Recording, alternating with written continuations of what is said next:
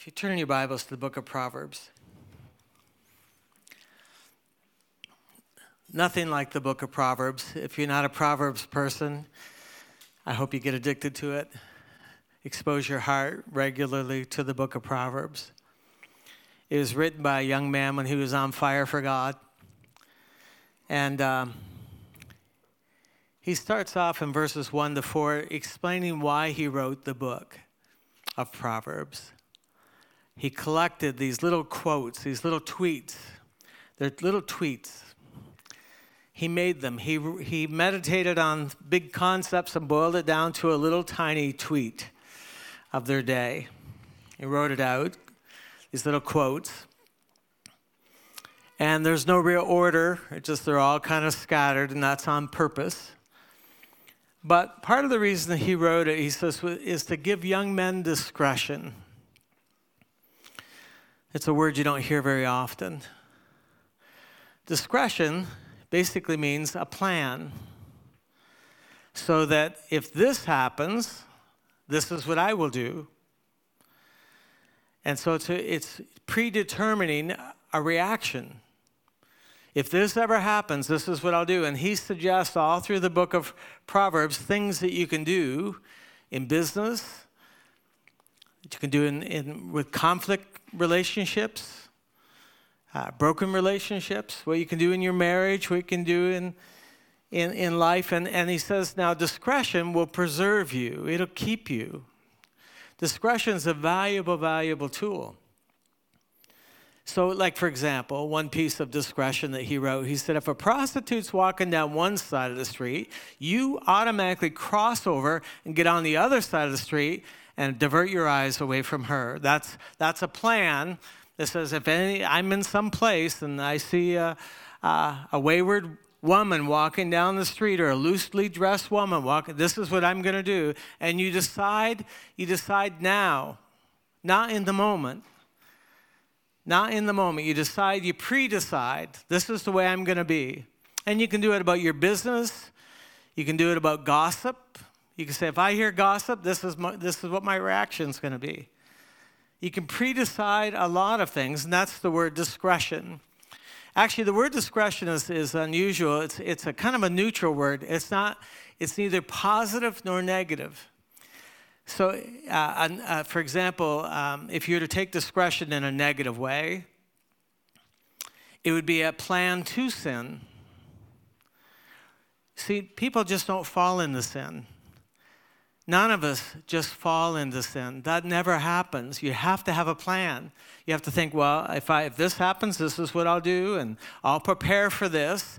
And next thing you know, sin comes your way and you take the opportunity, but you've planned it in your heart. It's, it's like a scheme. Uh, it's, it's, interesting uh, when I see people get caught in adultery or caught in different kinds of sin, the, the elaborate lengths that they went to to get into that sin is, is always astonishing to me. And that's discretion in a negative. It's called indiscretion. But it's all through our culture. We just don't hear about it very much. This week in the news is all about our governor and his indiscretions. Things, he says that he didn't do anything, but he, what he did was enough that very likely he'll not be able to keep his job. Plus, his name, he's in the news, every newspaper, every, every gossip column. I mean, who'd want that? Talk about shame. Talk about ruining your life. You need to have a plan. You need to decide now a lot of things. You can decide, for example, if um, someone comes to you and they want to give you a piece of juicy gossip, and you decide how you're going to respond today the eventuality that someone comes and they want to bring you in on that. That's going to wreck your life. That's going to probably wreck that relationship. If you go down that road, you think it through and you realize, okay, if I know this about them, how can I ever look at them the same? How can I how can I ever relate to them the same? That's going to end my relationship. And there's a proverb that talks about those little morsels that ruin friendships. So you have to decide on the front end. I'm going to stop them before they get any further in that. And I'm going to say, listen, uh, have, what did they say when you talked to them about this to their face? And they said, well, I didn't talk. Well, you need to. And so you come up with a, a response. I remember one, one mother uh, was just always talking about the pastor, always talking about church, always negative, always critical. And, and the, the daughters, it, was just wearing her down. She said, How do I deal with this? I just, I, I, I can't take it anymore. And I said, Well, just look at her and tell her, Mom, stop right there. I'm on a negativity fast. I'm fasting all negativity. I can't take this right now because I'm on a fast. And just stay on that fast. Having discretion will save you a lot of grief. Having discretion is really convenient. You have to come up with a plan, say, okay, well, you know, I have a babysitter and I'm gonna, someone's gonna have to take the babysitter home. Uh, it's either my wife and I or someone, we're gonna have to figure this out. There's gonna be an extra work, maybe even an extra expense. Discretion is rarely convenient you have to decide. For example, if you decide party discretion is I'm not going to be alone with a member of the opposite sex. I'm not going to be put my, I'm not going to put myself in that position. Well, that's going to be really inconvenient. That may even cost you some things, but it might spare you great shame. It might spare you that relationship or, or that relationship being ruined or your name being ruined, your good reputation being marred. Billy Graham mastered it. Uh, Billy Graham met with a bunch of men and they said, you know, people don't trust evangelists. They said, well, how come they don't trust them? They sat down and they said, well, the reason they don't trust them is evangelists are, are noted womenizers. They go to a meeting, they come into town, and they're attractive and they're bright and they're out there and they're, they're, they're, they're put themselves out there. And then the women uh, who are struggling, who have issues, they exploit that. And next thing you know, they, there's a whole trail. Well, we don't want the evangelists to come to town because we always have to sweep up all kinds of immorality. And then the, the, the shame of that, we're, we're going to have special meetings, we're going to have the evangelists come. And then he said the other thing, they just really poor with money. Just total mismanagement, no trust, spending money unwisely on things and, you know, uh, posing with grandiose kinds of buildings and cars and that kind of stuff. So Billy Graham listened to this. He says, okay, we're going to prevent ourselves, as far as it is within us, we're going to come up with a plan to prevent all of this. So Billy Graham and his team says, we will never ever put ourselves in a position where we're alone with a member of the opposite sex, ever. And Billy Graham says, it's going to be expensive, but I want, I want adjoining hotel rooms, and I want my, my travel partner in the other room, and the door that's between these two hotel rooms always has to be open. It's a rule. We're deciding now that's how we're going to rent hotel rooms. There has to be an adjoining room, and that adjoining room has to be open. No one could ever say someone visited Billy Graham at night because we could say, no, someone was sleeping right in the other room and the door was open. That's called discretion. He wrote it out. They actually wrote it out, a manifesto in Bethesda, California. It's called the Bethesda uh, um, uh, Manifesto. And they said things like, uh, we, we won't. Um, get our photograph beside a very expensive car. We'll always avoid driving in an expensive car. We don't want the people who are uh, donating money to our ministry to think that I'm, I'm living uh, a life of luxury. I won't even stand beside a Rolls Royce and some, in case someone gets my picture taken and they, it just is implied that I have this Rolls Royce. So he, he come up with all kinds of things, total inconvenience. Some of it was expensive. Vice President Mike Pence, a couple years ago, a lady newspaper reporter wanted to interview him. He said, uh, I don't think that's possible under the conditions you're, you're asking. I never meet with a member of the opposite sex alone. And that became the story. And they mocked him he said, they said, where'd you come up with a crazy idea like that these days? He says, well, Billy Graham wrote a, a manifesto, and I, I, I subscribe to that. I've decided that I'll just never meet with a member of the opposite sex alone. Well, they mocked him.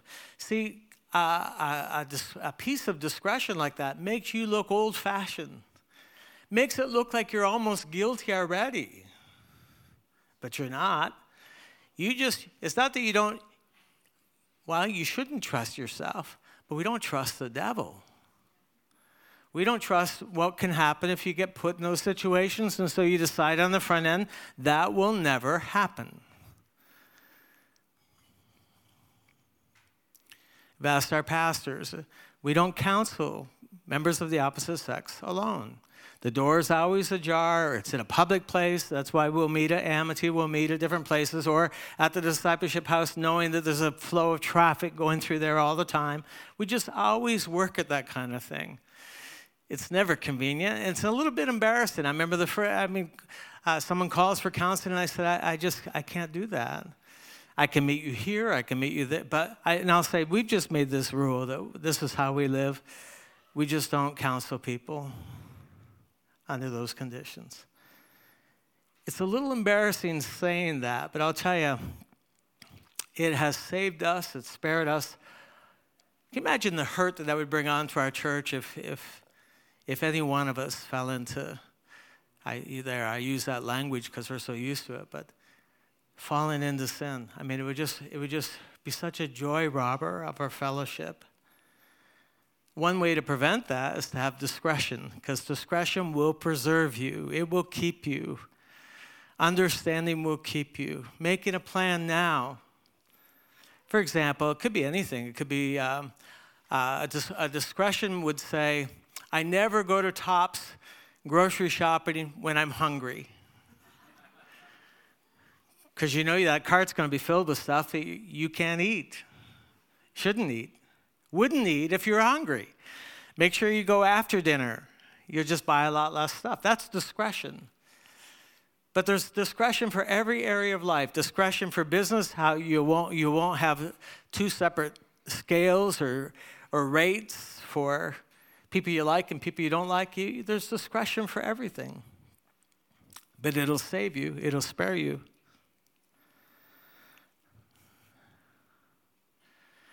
Viewer discretion advised. They'll put that up on the, on the screen before something comes on your television. Well, that's giving you an opportunity to have some discretion that says, well, I don't watch, I don't watch certain rated TV shows. I don't, I don't watch murder shows. I don't watch, there's certain stuff that you don't set before your eyes. And they put that up there to give you a moment's notice to say, do you want to go any further or not? And so the Lord the Lord does the same thing, only it's with the, with the Bible and the book of Proverbs.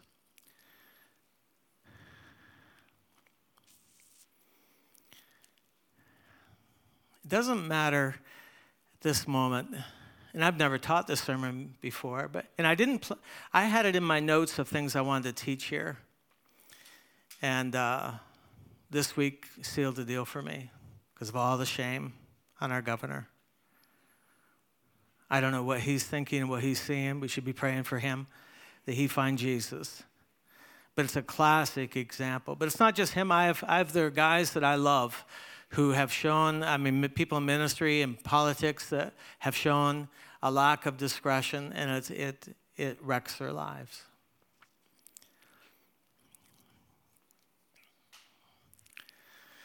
When I was a young businessman, I, I had an advertising agency.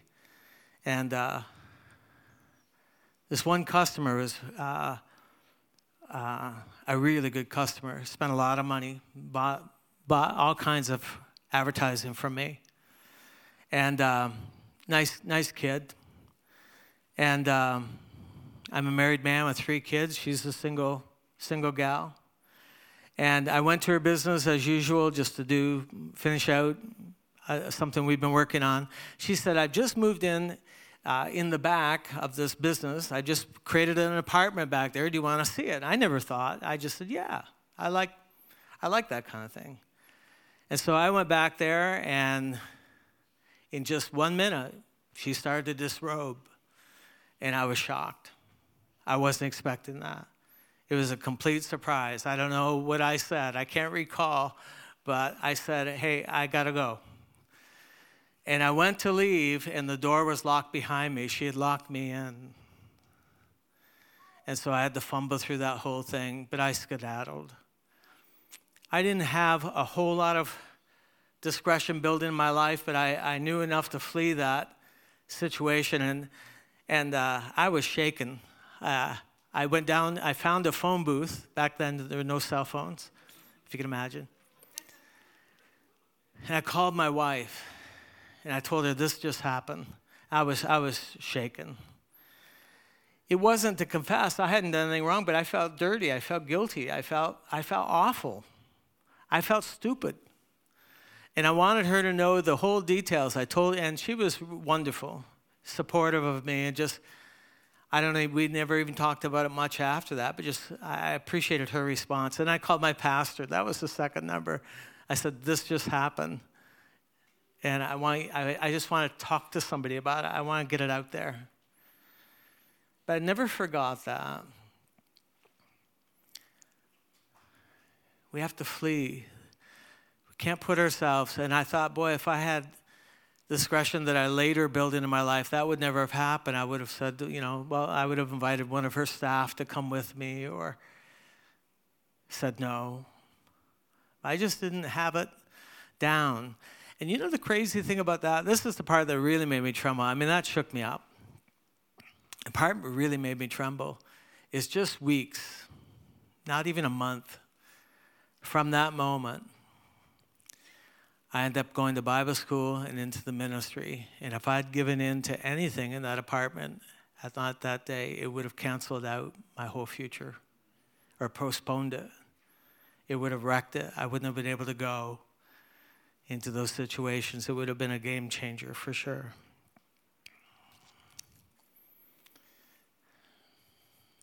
When people have an issue with me, which is surprising that that ever happens,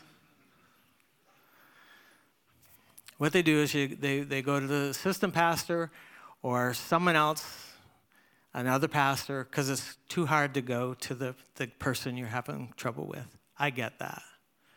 I understand that. I'm such a bully and so mean.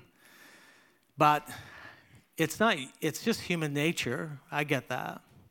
So we have to have some discretion among ourselves that there's some things that we just won't hear. We'll be directing you, said, no, now, how did he respond when you went to him with that complaint? And they said, well, I didn't go to him with that complaint. Uh, just phrasing it that way helps you to see what they've done. We even have discretion about who we receive coming from other churches. We've built in a, a, very complicated policy about people coming from other churches speaking about their pastor. We just, we just don't want that to happen. So it's, it's, it's a complicated, inconvenient policy that we have that we, we want to hold to. That's why we'll ask people, What did your pastor say when you told me you wanted to come to Wellspring? And then we find out by the reaction that they never talked to their pastor. Well, that's not proper. That's, that can't happen. Won't belong to you, be to, you be doing the same thing to us. So we have to have a plan. And it's not, it's not easy. But it's easier than any alternative that we can come up with. We must live with discretion. Discretion, listen now, discretion will keep you. Understanding will preserve you. It'll spare you. It'll spare you grief. It'll spare you heartache. You have to have discretion built into your life. The wonder of Proverbs is it covers probably every detail of life. What to do. He says, you know, if he, there's, there's a guy and he's got all these dainty foods out, but he's, he's after something. He's, he's, uh, he's, he's not a good man of good character. He said, just you know, put a knife to your throat rather than eat his little dainties. I mean, he has a he has a proverb for every contingency, every problem, everything you'd ever face. It's profound for that.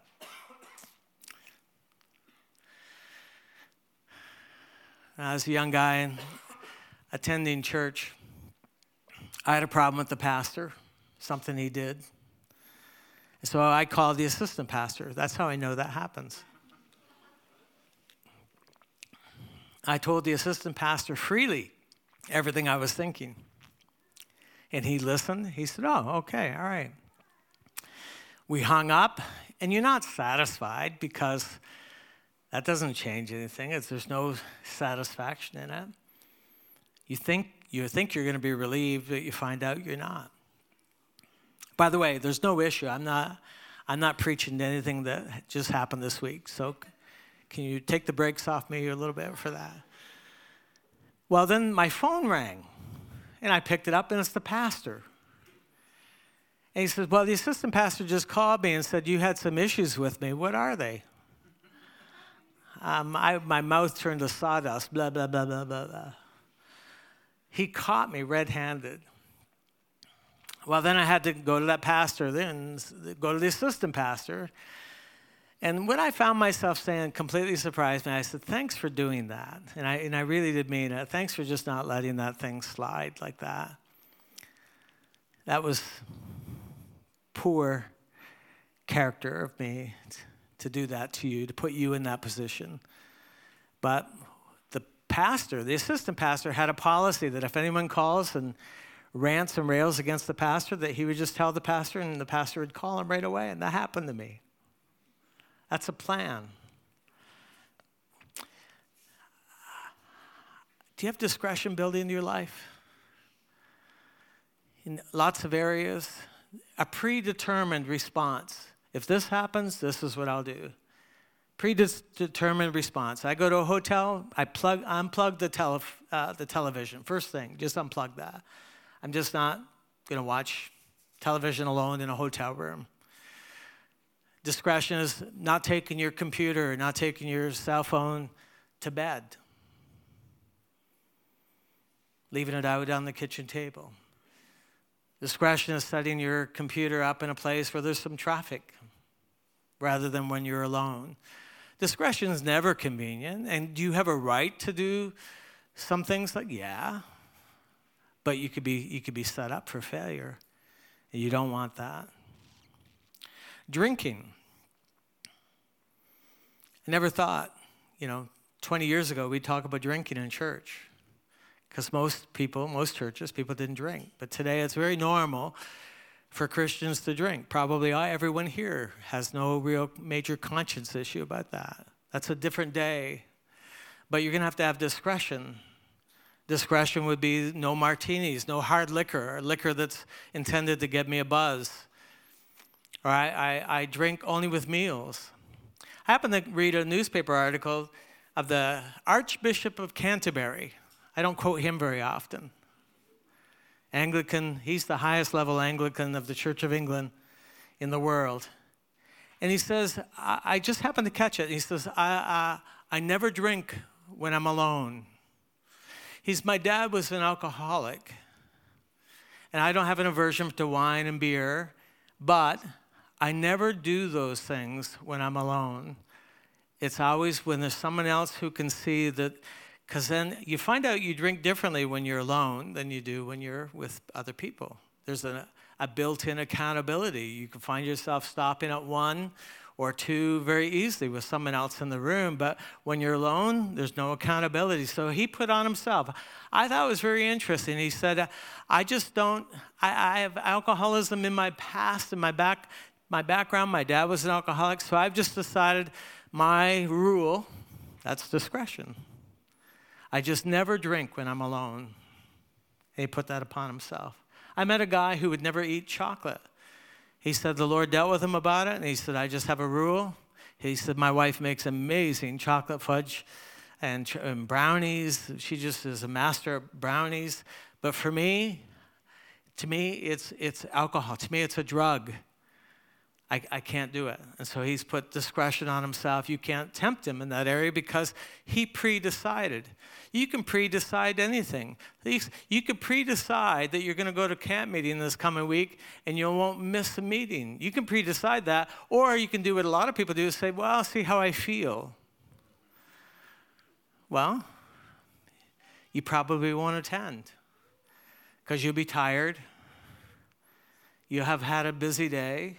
Your work week won't have gone as well as you've liked. And so you say, well, you know, I'll just pass. I'll just stay home. But there's something about when I pre decide something, it's, it's I, I decide it when I'm feeling a certain way. You know, I'm feeling like I'm excited about it. I, I remember there's this one, one uh, meeting that, that it's not even my favorite meeting. It's, it's, it's just something I belong to. And so I've decided if I'm in town when that meeting's on, I'm going. I won't decide in the moment. I'm deciding now that I will attend. Well, lots of times that meeting will come around. I do not want to go. But I've decided that I'm going to go. And it's a game changer. You can pre decide anything. But you have to build discretion in your life. It'll change things. It'll, it'll make you feel more noble. I remember talking to a young couple who were engaged. Because they're engaged, they relaxed all the boundaries and all the rules that normally would go with dating couples.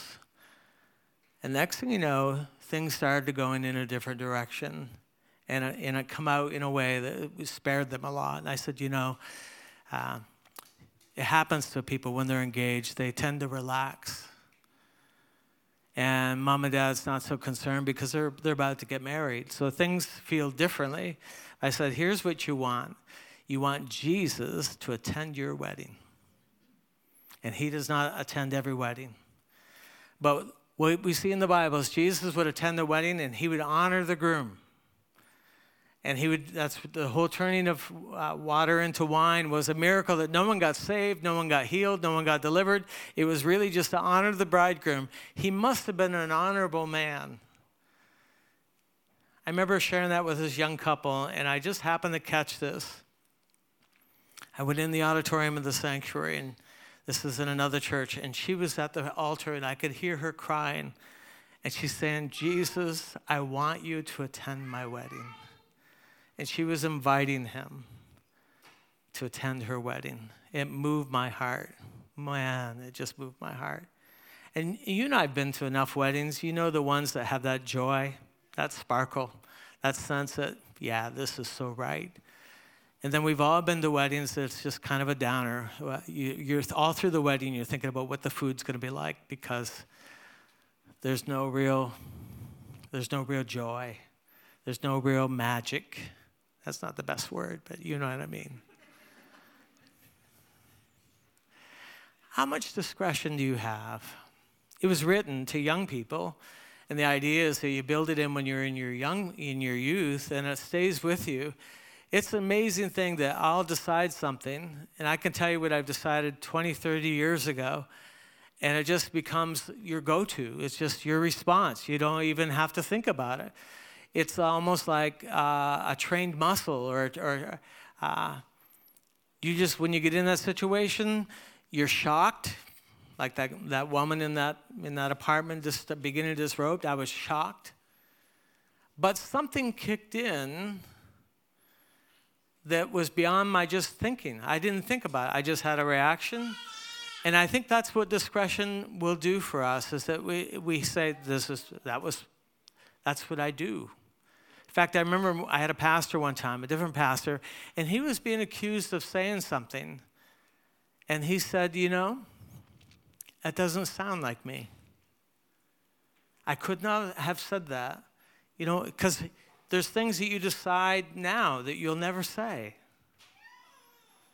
You decide now how you conduct yourself. That's discretion. He listened, he said, You know, that just doesn't sound like me. I never forgot that, that, that we could say, I, I, know, I know me, but not just what I've done, but I also know what I've decided to do. And it just doesn't sound like me. Is this helpful? It's a very odd sermon to give. I had planned on doing it. I think we should hear it. I think we need it these days. We need discretion across the board in our lives.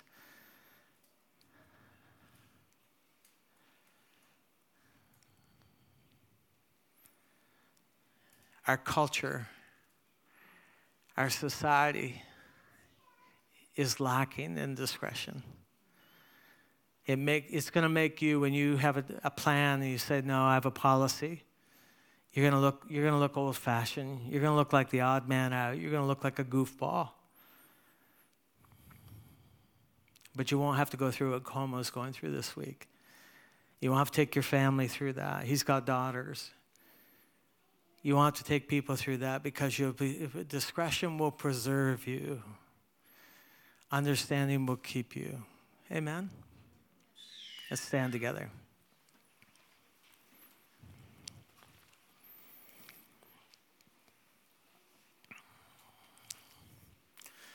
Be good for you to decide now.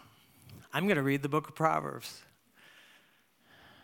for my business, for my family, for my life, my personal conduct. There's so much in there. Let's do this. If during this sermon your mind went to things that where you didn't you don't feel good about what you did, or maybe you didn't have a very good policy in place. Let's draw a line today. And everything that's happened before today. Let's put that under the blood of Jesus. Just say, Lord, I, I should have had a plan. But from today forward, why don't we begin thinking and meditating and exposing our heart to policies that spare our church and spare our families and our friendships our own hearts, shame, heart, heartache. Let's decide how we're going to live, regardless what the weather's like, regardless what you feel like in the moment. Father, thank you for your word. It's a lamp unto our feet. Without it, we would not know where we're going. Your word is matchless. Your word is wonderful. Help us, Father. Help us to walk in the light of it. Teach us to walk in your ways. You'd spare our hearts so much grief, so much sorrow, so much heartache. Father, thank you for this noble people that's standing before me. I'm asking, Lord, that you clothe us with discretion. Help our pastoral team to renew their desire to walk with discretion. God, show us Show us how to walk as we ought. In the name of Jesus. Amen. Proverbs chapter 1. This is a special book of the Bible. It's written by Solomon when he was on fire. And uh, he explains right off the bat, in the first four chapter, first four verses, why he wrote the book. He says that he wanted to to, for us to know wisdom and instruction, to perceive words of understanding, to receive instruction of wisdom or correction of wisdom, justice, ju- judgment, and equity, to give prudence to the simple, and to the young man knowledge and discretion. Discretion is not a word that you hear a lot of these days. And um, I, I, don't have an issue uh, that causes me to teach this was a, a, list of things that I thought it would be good for us to hear, be good for us to teach. I felt like the Lord was putting this on my heart, so I'm not shooting at a particular issue. But I'd like to talk this morning about discretion. Discretion essentially means having a plan. That you decide now what you will do in the event something happens. And, and we need discretion. And one of the promises, the great promises in Proverbs, is that discretion will preserve you, it'll keep you, it'll save you. And um, we, we need discretion these days. And there's very little of it in our culture, our society. And uh, we need discretion. Discretion applies to all kinds of areas of life. And when you read the book of Proverbs, he's saying, when this happens to you in business, you decide now, this is how I'm going to act, this is how I'm going to respond in business. And he, he talks about quite a few things concerning business.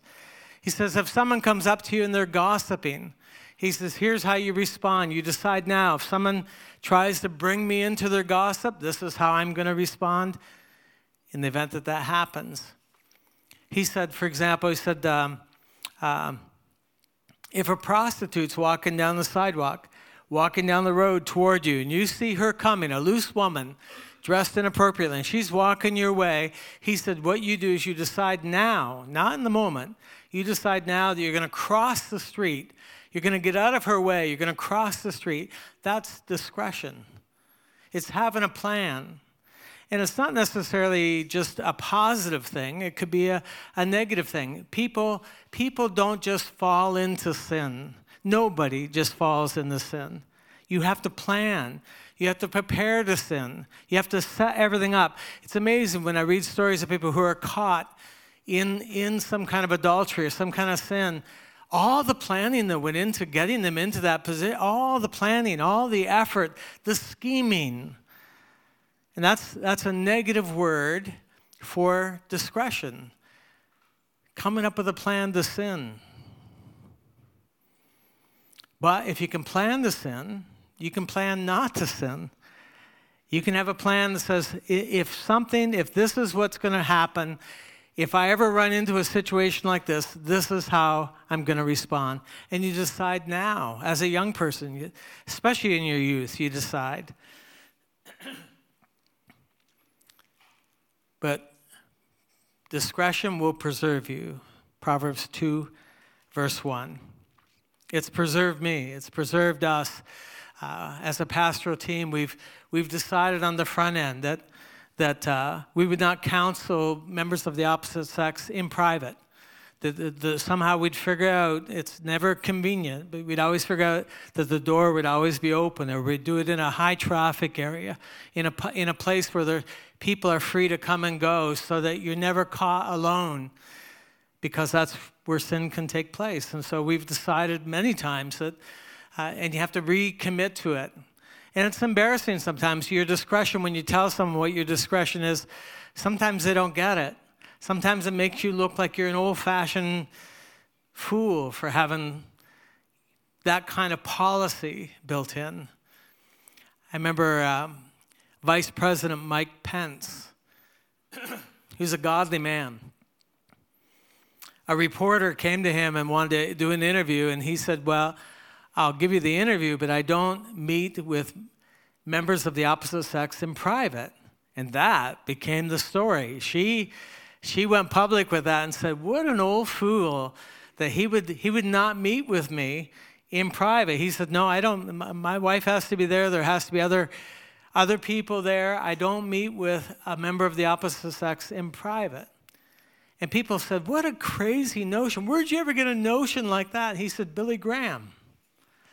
Well, Billy Graham, back in the 1960s, got together with his team and they, they, said, they, just, they talked about it and they said, evangelists have the worst reputation. Of all the people in the church, when you hear about an evangelist, you think, yeah, he's an evangelist. What happens is an evangelist would come through shiny and, and articulate and bright and and all the all the women that had issues, unresolved issues, you know, would eventually follow him. And and in his wake there'd be all kinds of affairs and sexual sins and not only that, the inappropriate use of money and, and inappropriate ways of taking up offerings. And, and so Billy Graham sat with his team. He says, Evangelists all over the world have a bad, bad name. How can we change that? And they come up with they happened to be meeting in Modesto, California, and they said they said this is a, a manifesto. We're going to sign this. We're not only going to sign it, we're going to send it out to all evangelists all over the world and have them sign it. And the, the manifesto was this we will not meet with someone from the opposite sex alone. Pretty hard to sin if that's your policy. And it went, it went further than that. Billy Graham decided that anytime he stays in a hotel when he's on the road, he said he'd always book two rooms. And his travel partner would be in the other room, and the adjoining door between these two rooms would always be open. No one could ever accuse me of meeting me, a woman in the night, coming in secretly to my room because there's an open door, there's an adjoining room, someone's in the other room. They can hear, they can see. It's never convenient. Having discretion will complicate your life, it can be even expensive. But it's better than the alternatives, it's better than the shame, it's better than the regret. It's better than the failures that can come by not having discretion. Discretion will preserve you. Understanding will keep you. It's not that you don't trust you. It almost implies like there, there's something wrong with you. Well, I don't trust me, number one, but I don't trust the devil. And I don't trust people love gossip. They they love if they can find something bad about a Christian, they will. So you have to you have to factor that in. Like Billy Graham would go to all kinds of trouble. He said, uh, uh, when you pick me up at the airport, just get an ordinary sedan, just as plain and simple a car as possible. I don't want any of my contributors to see in the newspaper some reporter taking a po- picture of me driving away in some expensive car. That's going to hurt our base. People are going to think I'm squandering money. He wouldn't even lean up against a, in a showroom, lean up against a Rolls Royce or something like that, lest someone takes a picture. And next thing you know, everyone said Billy Graham. It's just implied. So he'd have to go to great distances. Even when he tried, he did his best. I remember one time they took a picture of him and this young woman walking down the road, and here's this young blonde on his arm, and it's a, a, a shot from behind. And it just kind of implies here's Billy Graham walking down the road with a young girl on his arm. They didn't say it was his daughter, but it was. If they can wreck your reputation, they will. So Billy Graham come up with all these rules, a page of rules in this manifesto, and they signed it. Do you have a manifesto? What are your rules? What are some of the things that you've decided in practical things? Could be every part of life. You know, if you ever pick up a hitchhiker, we have them sit in the back seat. How we make sure that someone's with you. I mean, how, what are your rules? It could be anything. It could be simple things. For example, you don't go to Tops grocery shopping when you're hungry that you only go sh- grocery shopping after dinner because your cart will look entirely different after dinner than before dinner. And that's, that's, that's part of your manifesto, my, my TOPS manifesto, my grocery store manifesto. There's all kinds of manifestos, or all kinds of discretion, I should say. For example, um, it's very common that when people have a problem with the pastor, they go to some other member of the staff, they go to the secretary or they go to the, one of the assistant pastors and they complain about the pastor. Now, just so you know, this isn't happening, but it has happened. And they can't, they can't face me, so they go, they go and they talk to somebody else, knowing that that'll somehow get to me and, and uh, maybe I'll change my ways or whatever, change my opinion on something. But what if we have a, manifesto? What if our discretion says, we're not going to let any daylight come between us? If you go to one of the pastors, they'll tell me, and they'll tell me that you told me. Or what if they stopped you and say, wait a minute, what did Pastor Penn say when you went to him with that problem? That'll stop you cold. It's a nice way, it's a, it's a question, but it's a nice way of saying you need to go to the person.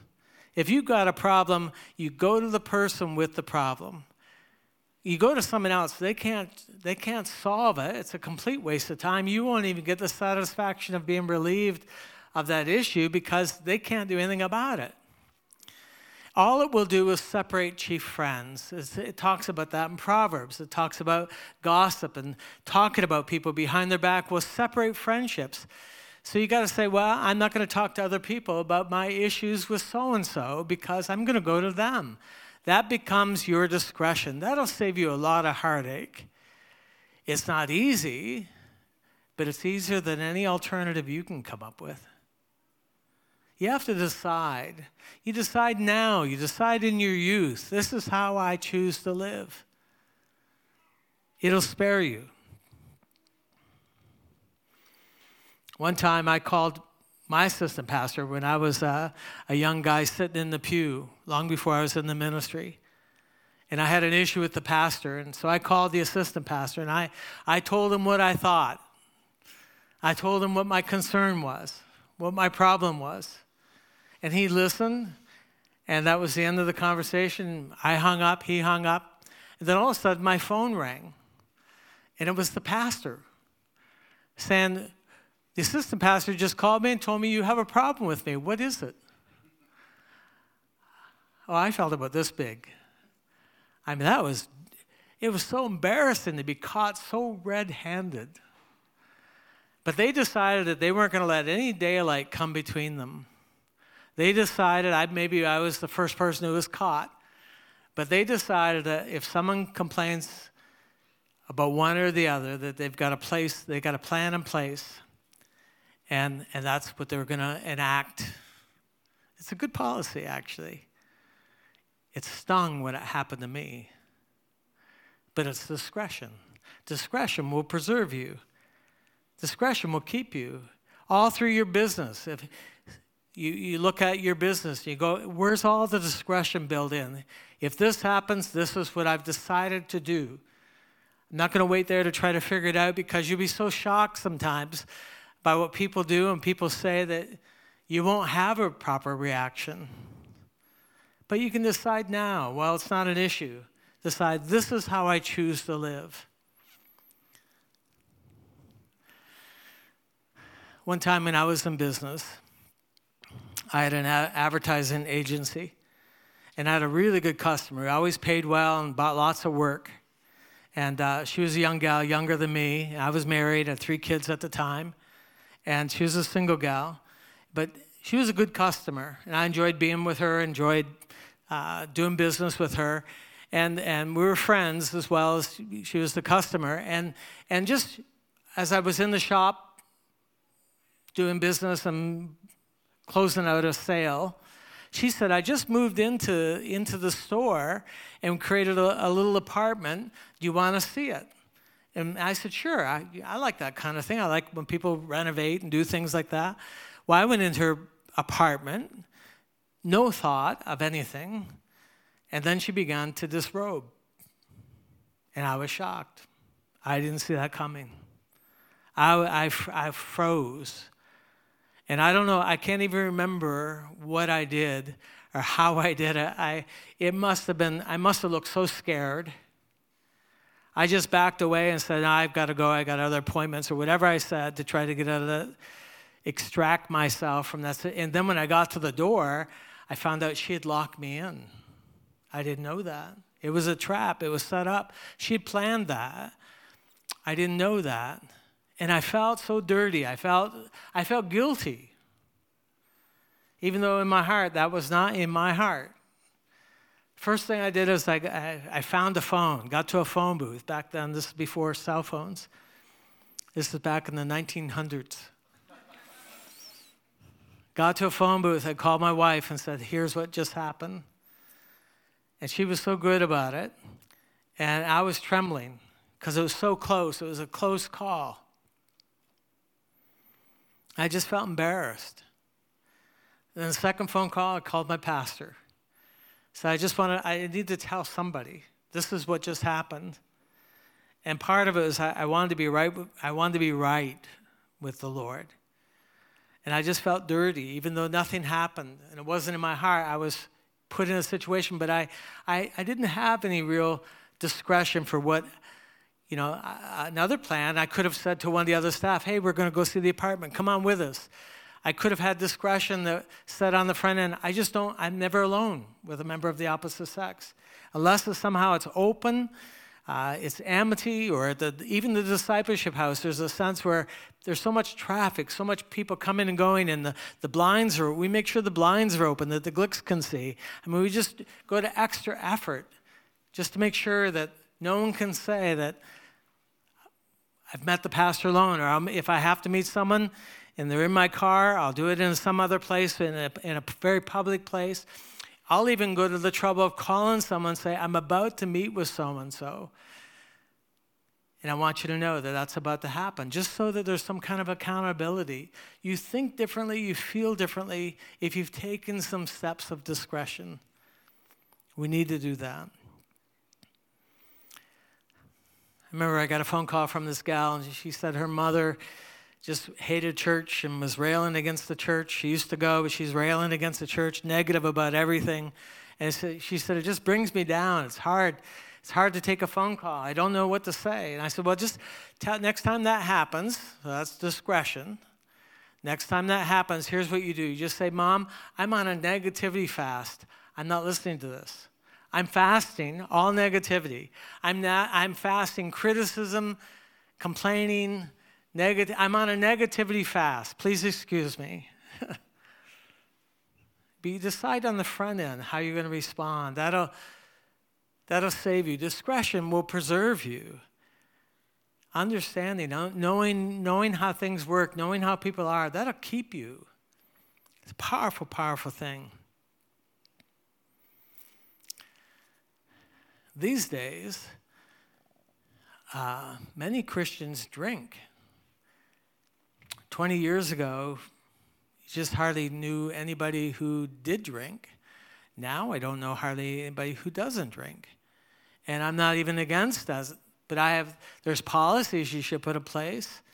Uh, for example, hard liquor, there's no reason to drink hard liquor or martinis or some of those mixed drinks they're intended to give you a buzz. They're, they're designed to give you a buzz. There's no reason for you to have that. You can say, I, I drink wine and the occasional beer, and you can, you can limit it to something like that, and I have it with meals and fellowship and friends, and that's, that's deciding on the front end that hard liquor has no place in your life. There's no reason for it. You can decide things. I, I happened to be reading the news and, and I noticed that the Archbishop of Canterbury, and I don't quote him very often, We're, we don't see eye to eye on anything. He's, he's the, uh, the highest, he's like the Pope of the Anglican Church. And I just happened to read a little article and, and, and it said that uh, he said, I never drink alcohol when I'm alone. He's, my dad was an alcoholic. And so I decided, I, I, it's a rule, it's a hard and fast rule. I never touch alcohol when I'm alone.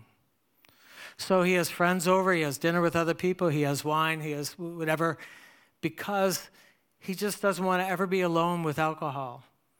Because it's funny, you know, when you're alone, you eat differently, drink differently, but if someone else is there, you'll watch your portion, you'll watch, you might have one or two, because there's a sense of accountability with them being present. You just treat it differently. So he decided, I'm not gonna, I'm not gonna say never drink, I'm just gonna say there's places where I don't drink, there's circumstances under which I don't drink. There's people who would be offended by my drinking, so therefore I won't be seen in certain places. I won't do it at certain times, or I'll make sure that I'm not doing it when I'm alone. Whatever your discretion, you have to decide that. One area, uh, area of, of discretion that's important to me we have so many young people, and uh, you just have to decide that it's going to be inconvenient. It may look prudish instead of prudent. But just decide that you're not going to be caught being alone, even with your girlfriend or your boyfriend, in some way that it could ruin their reputation or yours. You have to decide. It's going to be inconvenient. It's inconvenient to arrange for a babysitter. Who's going to take the babysitter home? Well, I don't drive the babysitter alone. I don't take the babysitter. Now, I'm out of that league now, but that was one of the things we had to work through. It was always inconvenient, but it was better than the alternative. Young people, you have to have discretion. That's what this was written for. It's written for young people. How you relate to members of the opposite sex. There's things that you decide now that you won't do. We won't be alone. We'll meet with other people, we'll meet in a group, we'll meet in public, but we will not be alone where anything can get excited, anything can happen. I, I, I remember I remember working with some young people who were getting engaged or had become engaged and once they were engaged, it seems like they relaxed and it seemed like their parents relaxed in terms of accountability. Their parents weren't as quite as strict about it because they're getting married. And then some just embarrassing things happened that took away their joy and took away their respect for each other. Some close calls. And I, I thought, I remember saying, boy, even though you're engaged, you need discretion. You need to decide, I'm not going to let anything rob us of the joy of our coming together as husband and wife. You have to decide that on the front end. I remember sharing that with a, a young couple and just saying, you know, you're engaged now.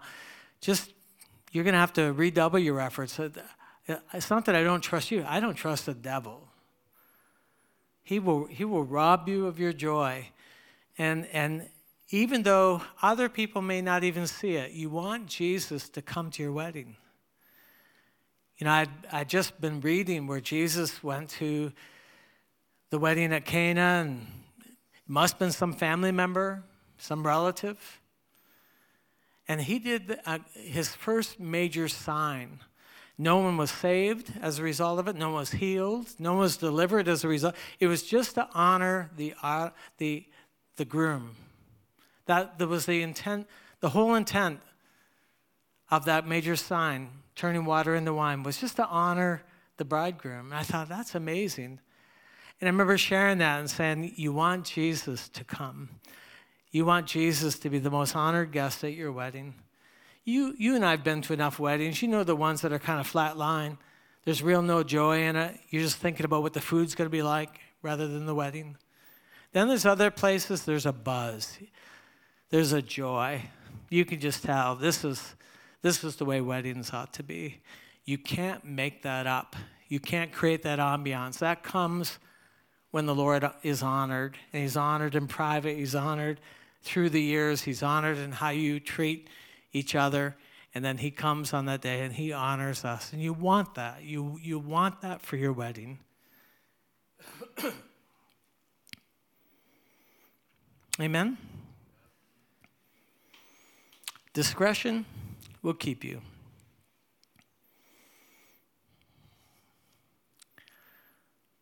Discretion will preserve you.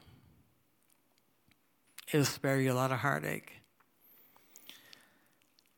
You don't see the word discretion very often. It is in our society, it's in culture.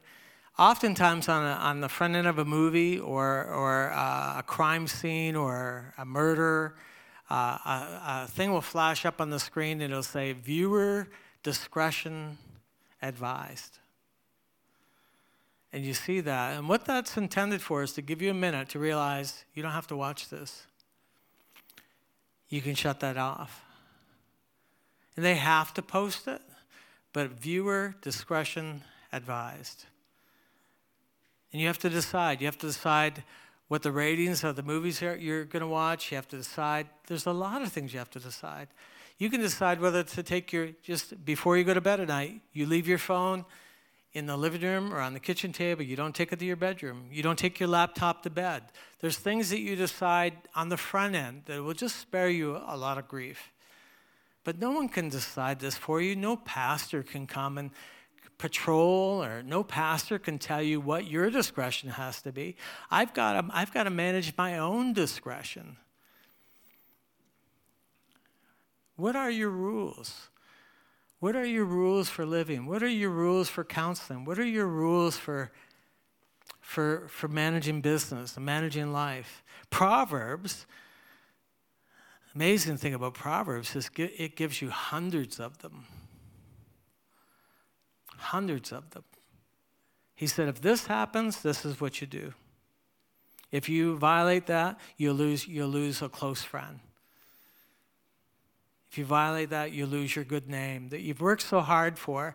Think of, think of Governor Cuomo. Here he wrote a, a book about himself, how great he was during the pandemic.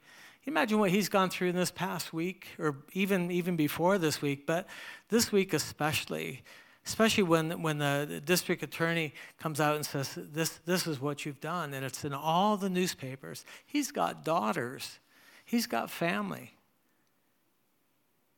We don't know what's going through his head. But I, have seen pastors, I, I've seen churches ruined. I've seen pastors removed, not even for sexual sin, just for indiscretion. Just inappropriate things, inappropriate things said, inappropriate things done. And Cuomo, the whole list, the very damning list of things that, that he did, he could say, I didn't do anything sexual, or I didn't complete what I wanted to do. He didn't have to. Uh, just a, it's just a total lack of good judgment. It's a total lack of discretion. So we, we have to decide now. And this sermon, I can I had this in my, my notes as one of the things I wanted to bring. I can bring it today because there's no issue. I'm not putting I'm not addressing anything that's happening.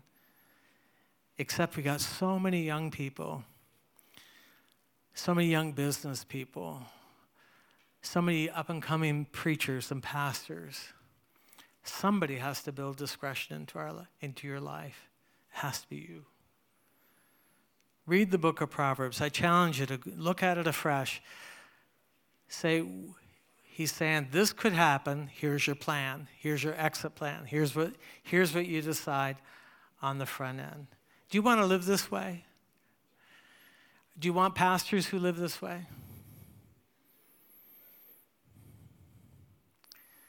It's a healthy way to live. It's not convenient. It looks old fashioned. It looks corny.